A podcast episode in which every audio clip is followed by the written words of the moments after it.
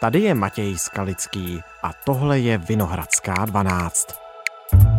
Rusko vede podle generálního štábu ukrajinské armády velké ofenzivy na území u Bachmutu, Avdijivky a Limanu. Jeden z anonymních obránců Bachmutu a Soledaru potvrdil, že v Soledaru probíhají velmi těžké boje. No, sobošuhani, ložece, se, tam. Okolí Záporoží se taky sváděly důležité bitvy. Tady například vůbec nesvítí veřejné osvětlení. Představitelé NATO a Evropské unie potvrdili podporu Ukrajiny a snahu přimět Rusko k ukončení války.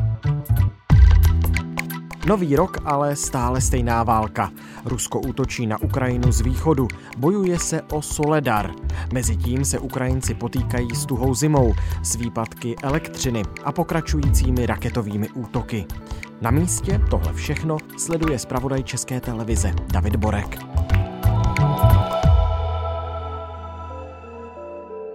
Dnes je čtvrtek, 12. ledna. Dobrý den, díky za váš čas pro Vinohradskou 12. Dobrý den.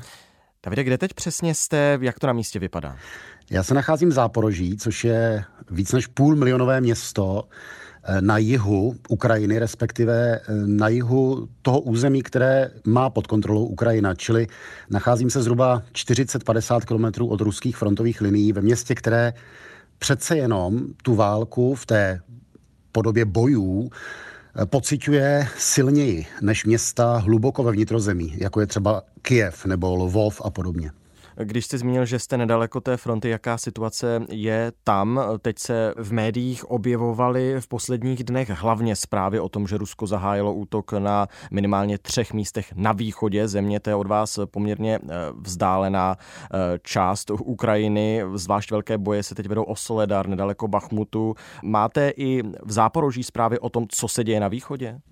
Samozřejmě, ty zprávy mám, ale není to tak, že bych teď v tuhle chvíli jenom díky tomu, že jsem na území Ukrajiny disponoval extrémně exkluzivními informacemi. Sleduji to jako každý jiný. Samozřejmě s tou osobní douškou, že všechny ty zprávy člověk prožívá o něco víc v situaci, kdy při večerní cigaretě na terase našeho tady opuštěného hotelu, tak jednou za pár minut slyším dunění eh, hromů což nejsou hromy, ale artilérie, dělostřelba někde na jich od nás, na té frontové linii, kde si u Nikopolu, u Chersonu a podobně. Čili má to ten osobní rozměr eh, osobního prožitku, člověk tady je přímo na místě, ale opravdu Bachmut, Soledar, ta místa, která jsou zmiňována teď v posledních dnech, tak jsou od nás stovky kilometrů daleko.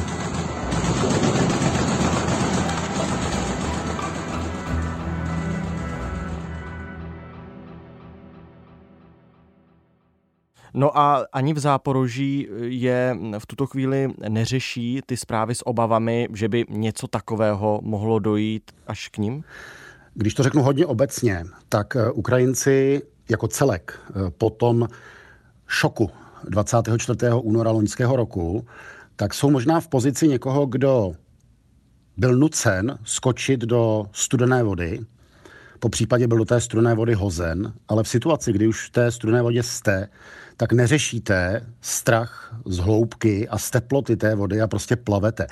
Já to říkám umyslně takhle trošku poeticky, protože samozřejmě, že při pohledu z Evropy nebo ze západu, tak všechny ty věci, které se zmiňují, to znamená opotřebovací drastická válka na východě, na Donbasu, neustálé spekulace o nějakých ruských eh, ofenzivách, o nové frontě nebo o novém vpádu směr na Kijev. To samozřejmě působí e, dramaticky, ale já bych řekl, že Ukrajinci opravdu v tuhle chvíli, a je to jedno, jestli to jsou maminky s kočárkem na hlavní třídě v Kijevě, mladíci pojídající boršč v restauraci v Záporoží, anebo vojáci kdekoliv na frontové linii, tak vlastně plavou. Plavou v tom, do čeho byli hozeni uh, loni v únoru a za stolik neřeší, co by mohlo být, protože ono už to není otázka, co by mohlo být. Ono to je otázka, co je. Ale abych nebyl jenom takhle filozofický, tak samozřejmě, a teď se možná dostávám k nějakým obecnějším, oficiálnějším názorovým proudům eh, mezi ukrajinskými politickými a vojenskými špičkami, tak samozřejmě, že představa, že by Rusové dosáhli průniku, průlomu někde na frontě, ať už by to byl zmíněný Bachmut, Soledar, obecně Donbas, anebo někde jinde, tak je přijímána se zneklidněním a je určitě předmětem velkých úvah, protože mimochodem ukrajinské sebevědomí a z toho plynoucí také daleko snazší argumentace směrem na západ ohledně získávání nových zbraní, tak je z části nebo z velké části založena právě na sérii spektakulárních vítězství, které Ukrajina dosáhla zejména od babího léta nebo podzimu loňského roku. Pokud by ten trend se zvrátil, pokud by najednou už to nebylo tak, že Ukrajina krok za krokem osvobozuje své území, pokud by se Rusům podařilo něco ne na taktické úrovni, to znamená jedna vesnice, jedno městečko, ale na té operační úrovni, to znamená území o velikosti třeba stovek, ne tisíců kilometrů čtverečních, dobít zpět, tedy znovu je vzít Ukrajině, tak samozřejmě ten vektor a celý ten příběh, který Ukrajina vypráví světu, bude najednou daleko problematičtější. Čili tohle určitě, ať už říkám na poradách generálního štábu, na poradách eh, prezidentské kanceláři, ve vládě ukrajinské, tohle se určitě v posledních týdnech řeší. Kdo má teď navrh? Když se vrátím k té vaší metafoře s plaváním ve vodě, tak jak se Ukrajincům plave v zamrzlých vodách východoevropské zimy v tuto chvíli? No, mimochodem, eh, takové metafory to ani vlastně nejsou. Pro vaši informaci, tady v Záporoží je teď teplota někde okolo minus 6, minus 7, hmm. ale pocitová teplota je minus 18, protože tady ještě navíc fouká. Prostě jsme ve stepní jiho-ukrajinské krajině bez eh, jakýchkoliv terénních kontur, které by zabržďovaly tu masu severního větru a zimního mrazu, který prostupuje člověka opravdu přes několik vrstev oblečení. Ale teď tady k té vaší otázce. Já bych řekl, že v tuhle chvíli, a teď to bude trošku alibismus, ale nebojte se, já z toho alibismu zase potom vybruslím. Alibismus je možné říci takto, jenom historici za 10-20 let budou schopni přesně datovat fáze této války a budou schopni sledovat v té válce definitivně a nezvratně nějaké trendy a linie, které potom vedly k jejímu výsledku. Ale ano, v posledních měsících uh, sledujeme zejména od toho babího léta loňského roku, sledujeme vektor, ve kterém ukrajinská armáda postupuje. Ukrajinská armáda s daleko větší motivací, která nahrazuje demografickou nevýhodu Ukrajiny, geografickou nevýhodu Ukrajiny, to znamená země, která je nyní z části odříznuta od moře, která doslova vlastně trčí na třech stranách do lůna ruskem kontrolovaných území, tak Ukrajina navzdory těmto nevýhodám dokázala zejména díky motivaci, díky patrně organizovanému vojenskému velení a politickému vedení a díky masivní západní pomoci dokázala od babího léta vykazovat známku setrvalého taktického i operačního postupu. Úplně jiná věc je, jestli se Ukrajině podaří nejenom postupovat v řádu kilometrů čtverečních, stovek a tisíců kilometrů čtvereční, ale desítek tisíc kilometrů čtverečních. Ta okupovaná území jsou stále obrovská a zejména tady u Záporoží začíná opravdu souvislé území, které vlastně má velikost jedné průměrně velké evropské země, které kontroluje Rusko. Tohle je možná ta fronta, kde se rozhodne o tom, jestli Ukrajina dokáže jenom postupně vracet svá území okupovaná Ruskem pod svoji kontrolu, anebo jestli dokáže opravdu rozvrátit ruské plány na dlouhodobou okupaci Ukrajiny. A když se ještě stručně zmíním, opravdu stručně, teď myslím ne borkovsky, ale opravdu stručně, zmíním o Rusku a jeho perspektivě, tak Rusko si evidentně už někdy na jaře a v létě, zejména loňského roku, uvědomilo, že původní plány na briskní invazi spojenou s politickým převratem selhaly, že jeho armáda, invazní síly jsou poddimenzované a přešlo do módu, kdy se snaží možná bez eh, ambic na velký opravdu průlom a velké postupy o desítky, stovky kilometrů do hlouby ukrajinského území, tak se snaží v tuhle chvíli minimálně držet tu frontu. Rusko, když to řeknu úplně jednoduše, hraje v tuhle chvíli o čas. Ať už je to čas několik měsíců do případné nové ofenzivy. Mezitím se Rusko možná snaží zorganizovat eh, svoje armádní jednotky, zajistit si logistiku, materiál, munici a podobně. Nebo myslíme čas opravdu v tom dlouhém horizontu, čas několika let, po který Rusko bude na Ukrajinu neustále tímto způsobem útočit, bude spolehat na to, že Ukrajinu ekonomicky položí a zároveň bude jedním okem hledět na západ, kde bude čekat, myslím Rusko, jednu, dvě, tři významné země, které ztratí vůli pomáhat Ukrajině a tím pádem podseknou uh, možnost Ukrajiny se efektivně dlouhodobě bránit. Tohle bych řekl ve stručnosti, nebo v úzovkách ve stručnosti, jsou východiska, základní východiska těch obou stran.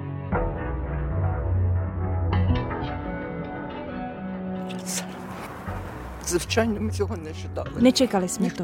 Nikdo to nečekal. Věřili jsme, že Rusové a my jsme bratři. Byli jsme o tom přesvědčeni.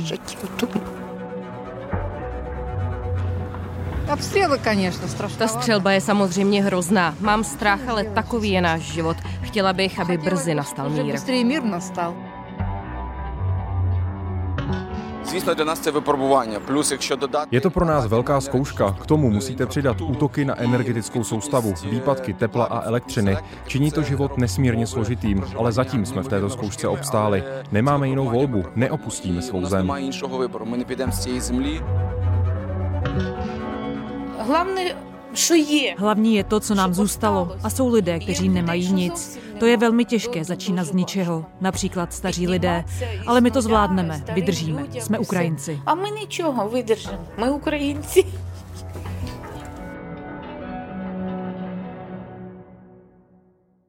Pojďme využít teď vašeho reportážního vhledu a pojďme se podívat přímo do míst, kde teď právě jste. A já zopakuji tu otázku na tu zimu. Jak mráz udeřil a ovlivňuje teď běžný život Ukrajinců v Záporoží? Tohle je zajímavé, já zažívám takové retro, nebo spíš dejaví, blízkovýchodní dejaví. Já jsem natáčel na několika místech Blízkého východu, kde běžnou součástí toho života, každodennosti, je takové bafání dýzlových agregátů. Prostě v Bejrutu dnes, v těchto letech, v kvůli ekonomickému rozvratu, je úplně běžné, že ten zvuk generátorů slyšíte všude. Každý slušný hotel má generátor, mají ho úřady, mají ho obchody, mají ho lidé, soukromníci. Něco podobného, když jsem natáčel v Iráku. Prostě města jako Mosul, města, která jsou také postižena důsledky předchozích konfliktů a města, která jsou postižena rozvratem vládnutí v Iráku, tak prostě zvuk dýzlových agregátů patří k té městské krajině. Na Ukrajině to teď stejné. Na Ukrajině prostě dýzlové agregáty jsou v tuhle chvíli cestou, jak se lidé brání tomu, aby na ně dolehla ta krutá východoevropská zima, která v posledním týdnu naplno nastoupila. To znamená, teploty jsou opravdu pod nulou celý den. To jsou ty sluchové věmy, ale zároveň určitě tam máte i nějaké vizuální. Tím myslím to, že město se možná tak, jak já si to představuji a jaké zprávy já mám o tom, jaká je situace v Záporoží, se tak nějak asi pravidelně zhasíná a rozsvící, protože odstávky elektřiny ty jsou na denním pořádku. Ano, město se zasíná a rozsvící na střídačku po různých čtvrtích, po různých rajonech nebo uličních sekcích. Je to tak, je to zvyk vlastně v posledních měsíců, kdy lidé si navykli na to, v úvozovkách navykli na to, že několik hodin denně prostě nefunguje elektřina. K tomu samozřejmě přicházejí ty neplánované výpadky v případě opravdu, že by zasáhla raketa nějakou síť energetickou, což se naštěstí v posledních dnech nestalo. Ale ano, je to tak. My jsme třeba v restauraci, mimochodem, tohle je třeba změna oproti jaru loňského roku, kdy Ukrajina v tom prvním náporu války měla velký problém se zásobováním. Já si pamatuji dubnovou scenérii Kieva, kde nefungovaly skoro žádné restaurace a pokud fungovaly, tak v nich vlastně nebylo žádné pořádné jídlo, byly problémy se zásobováním v obchodech a podobně. Tohle vlastně zmizelo. To je zajímavá věc, že ačkoliv válka postoupila už skoro do prvního roku nebo k roku jednomu svého trvání a ty boje určitě neochabují, tak vlastně zásobování tak jako strašné není. Já bych řekl, že ten první dojem, možná milně první dojem je vlastně laskavý. Restaurace, obchody, plus minus to všechno nějak funguje. Včera jsme byli v restauraci, ale samozřejmě, a to jsou ty vě- specifika této situace, během nějaké nezávazné debaty s Ukrajinci u stolu, u boršče, tak najednou vypadne elektřina. Najednou vypadne elektřina a všichni se dívají na mobily, sledují, jestli se něco nestalo, protože to bylo neplánovaný čas toho výpadku. Vypadne elektřina, kuchyň v restauraci samozřejmě v tu chvíli přestane nějak fungovat. Na hotelech třeba jsou, na každém pokoji máte velkou plastovou nádobu s vodou. Kdyby vypadla voda, tak prostě máte 5-10 litrů vody pro nějakou osobní potřebu. Jo? Tohle jsou všechno věci, na kterých si Ukrajinci zvykli v úvozovkách, ale zároveň, když to řeknu ještě jinak, je tady obrovské procento lidí, kteří e, neřeší výpadek elektřiny, ale oni řeší výpadek toho, že nemůžou bydlet, protože od října trvající letecká kampaň Ruska a ona trvala v jistých fázích už od toho loňského února, tak samozřejmě mnoho lidí dostalo do situace, že buď to jsou uprchlíci z nějakých eh, vysídlených, okupovaných území, anebo žijí tady, třeba v Záporoží nebo v Kijevě, to platí pro vlastně celou Ukrajinu, ale kvůli třeba nějakému útoku, tak je jejich dům neobyvatelný. My jsme natáčeli na sídlišti, kde prostě je obrovský panelový dům, několik vchodů, možná bych řekl 200 bytů, 300 bytů a většina z nich jsou buď totálně neobyvatelné, mimochodem část toho domu spadla kvůli zásahu raketou a část těch bytů je obyvatelná, ale takovým zvláštním způsobem. Prostě lidé mají místo oken zatlučená prkna, takže tam žijí ve tmě, topí si tam prostě, jak, jak to jde, eh, přímo topy a čekají na to, kdy jim konečně třeba zprovozní vodovod a podobně. Je to, Tohle je zase věc, kterou bych nebagatelizoval. Prostě u spousty lidí to není o tom, že jim vypadne elektřina na tři hodiny denně. U spousty lidí je to o tom, že eh, venku je minus 10 a oni vlastně bydlí eh, v bytě, ve kterém mají na sobě zimní bundy a místo okna mají zatlučená prkna a přesto igely. Takhle to vypadá i teď, tady třeba v Záporoží. Babuška uspěla dělat, mě neuspěl trošku, pasiklo mě. Když jste zmínil ten zásah panelového domu raketou, napadá mě, daří se Ukrajincům v mezidobí opravovat škody, protože ta destrukce, ta je nám známa z agenturních fotografií, ta je obrovská. No, já jsem natáčel u Kijeva ve městě Makariv, tam to bylo tak, eh, řekl bych, smíšená zpráva. Eh, v tom smyslu, že po osmi měsících už tam mají nová plastová okna. Država i kryšu, це nám počinili v domě. Už tam nemusí mít ty igelity a prkna v oknech, ale že by to byl nějaký extra komfortní život, to bych neřekl. U nás холодно v kvartíře i ona nemůže... A pozor, já to nesrovnávám s Českou republikou, já to srovnávám s tím, jak oni si žili před válkou nebo před tím, před tou okupací. Prostě ty stopy války tam odstraněny nejsou. A to ještě pořád je okolí Kieva. Řekněme místo, kde už opravdu od počátku dubna loňského roku se nevedou frontové operace a kde se tu a tam jenom běží do krytu kvůli raketám nebo kvůli poplachu. Tady třeba v Záporoží, na tom sídlišti zmíněném, u toho rozstřeleného panelového domu, tak jsem měl pocit, že to všechno trvá pomalu. Ten zásah byl v říjnu, teď máme leden, byly tam provizorní opravy, ale že by to bylo opravdu v nějak jako místo, které by vyzařovalo velkou stavební aktivitou, kde by se opravdu už zvesela a naplno stavělo nebo opravovalo celé to sídliště, to bych neřekl. Prostě ta kapacita, ekonomická kapacita Ukrajiny, která byla i před válkou neoslnivá, a je tou válkou ještě navíc drasticky poznamenána. Já jsem třeba, vám řeknu příklad, já vždycky v těch reportážích, a to není žádný záměr, ale je to opravdu autentický dojem nebo prožitek z Ukrajiny, tak tam vždycky zazní, nebo je tam vidět, podle mě, v těch mých reportážích, takový ten prvek ukrajinské odolnosti, pružnosti, schopnosti improvizovat, schopnosti nepatetickým způsobem prostě se otřepat a jít dál i po takové tragédii, jakou je válka, okupace, zničení domů a podobně. Ale třeba jsme natáčeli tady na tom sídlišti a paní zase velice klidně, stoicky, bez nějakých zlých emocí, ale v podstatě nám klidně řekla, takovým klidným způsobem nám řekla takovou krutou pravdu. Ona nám řekla, víte co, já vám ráda všechno tady povyprávím o svém zničeném domě a o svém zničeném bytě, ale vlastně já mám pocit, že to nic nemění. Já mám pocit, že prostě nic to nezmění, že na nás tady všichni zapomenou, takových jako my je tady spoustu. Naše sídliště, naše město prostě nezajímá nikoho a my prostě budeme Bůh ví jakou dobu ještě žít v těchto podmínkách. To znamená opravdu igelity v oknech, prkna přes okna a podobně. Abych to tedy lakonicky schrnul, Ukrajina měla před válkou ekonomický výkon podobný Albánii a Moldavsku a tento ekonomický výkon byl ještě navíc teď drasticky ovlivněn válkou, přerušením letecké dopravy, námořní dopravy a potřebou eh, vrhnout veškeré možné prostředky, zejména na obranu země, nikoliv na to, aby někde na předměstí Záporoží měli krásně zrenovované eh, sídliště. Prostě nebudou ho mít zrenovované, alespoň v dohledné době.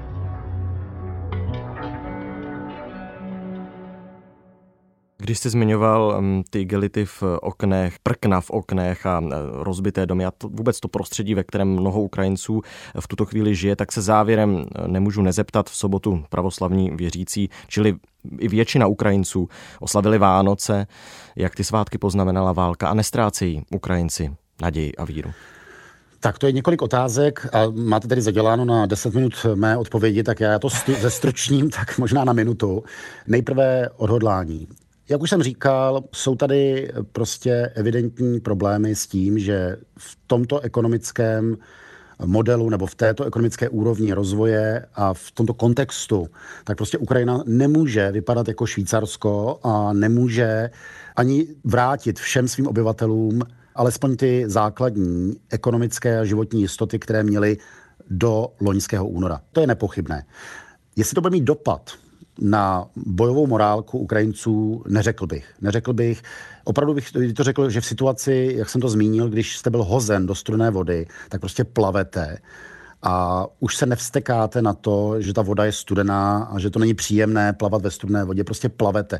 Dějiny hodili Ukrajince do nějaké role a oni tu historickou roli naplnili. Prostě bojují, neohnuli hřbet, chovají se jako hrdý národ který si nenechá něco líbit. A to nejsou fráze politiků, to slyším od babiček se zlatými zuby. To slyším od bábušek, které možná v životě nečtou uh, projevy prezidenta Ukrajiny, které doma nemají internet. Hmm. To prostě je autentický pocit. Úplně jiná samozřejmě věc je, jestli tento autentický pocit, odhodlání, uh, může takhle fungovat za rok, za pět, za deset let. A já vracím jenom tu zlověstnou otázku, jestli Rusko země, která se v politickém ohledu podobá teď daleko víc Turkmenistánu než Západu a která nemá prakticky žádnou korekci nebo kontrolu veřejného mínění nad činy Kremlu, jestli Rusko nemůže spekulovat nad tím, že prostě dalších pět, deset let bude dělat to, co dělá teď. A že si prostě počká, až jednoho dne se odhodlání Ukrajinců zlomí.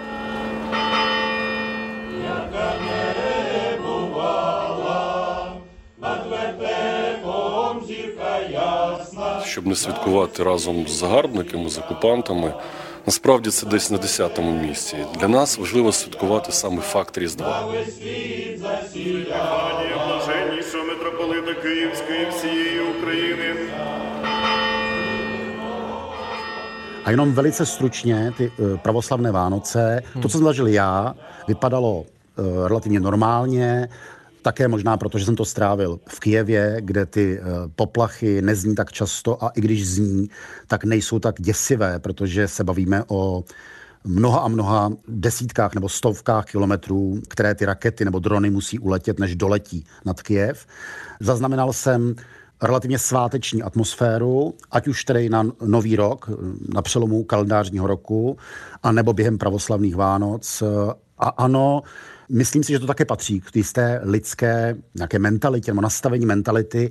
Když už tady jsme u té paralely nebo metafory s tím hozením do vody, když prostě člověk je hozen do vody a je nucen něco neplánovaně zažít a možná zažít něco, co je méně komfortní, než byl jeho předchozí život, tak věci typu Vánoce, návštěvy s přáteli, takové ty drobné rituály, které zbyly z toho původního předválečného života, tak lidem samozřejmě dělají radost. Hmm. To je stejný důvod, proč eh, za druhé světové války prostě, když na Londýn létaly německé bomby, tak prostě třeba odpolední čaj pro mnoho Angličanů byla věc, která v tom šíleném světě roku 1940 jim vlastně alespoň na chvíli dávala pocit normality. Takhle bych asi ohodnotil pravoslavné Vánoce a moje, moje dojmy z těch posledních dvou týdnů na Ukrajině. Maličkosti, drobnosti, záblesky normality, e, jako něco, k čemu se upínají, jako kotva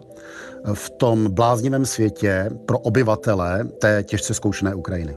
Hmm, byl to možná malý záchvěv klidu a míru ve velmi, velmi těžké době. Popřejeme Ukrajincům, ať se jim dobře plave. Davide, moc děkuji. Já děkuji.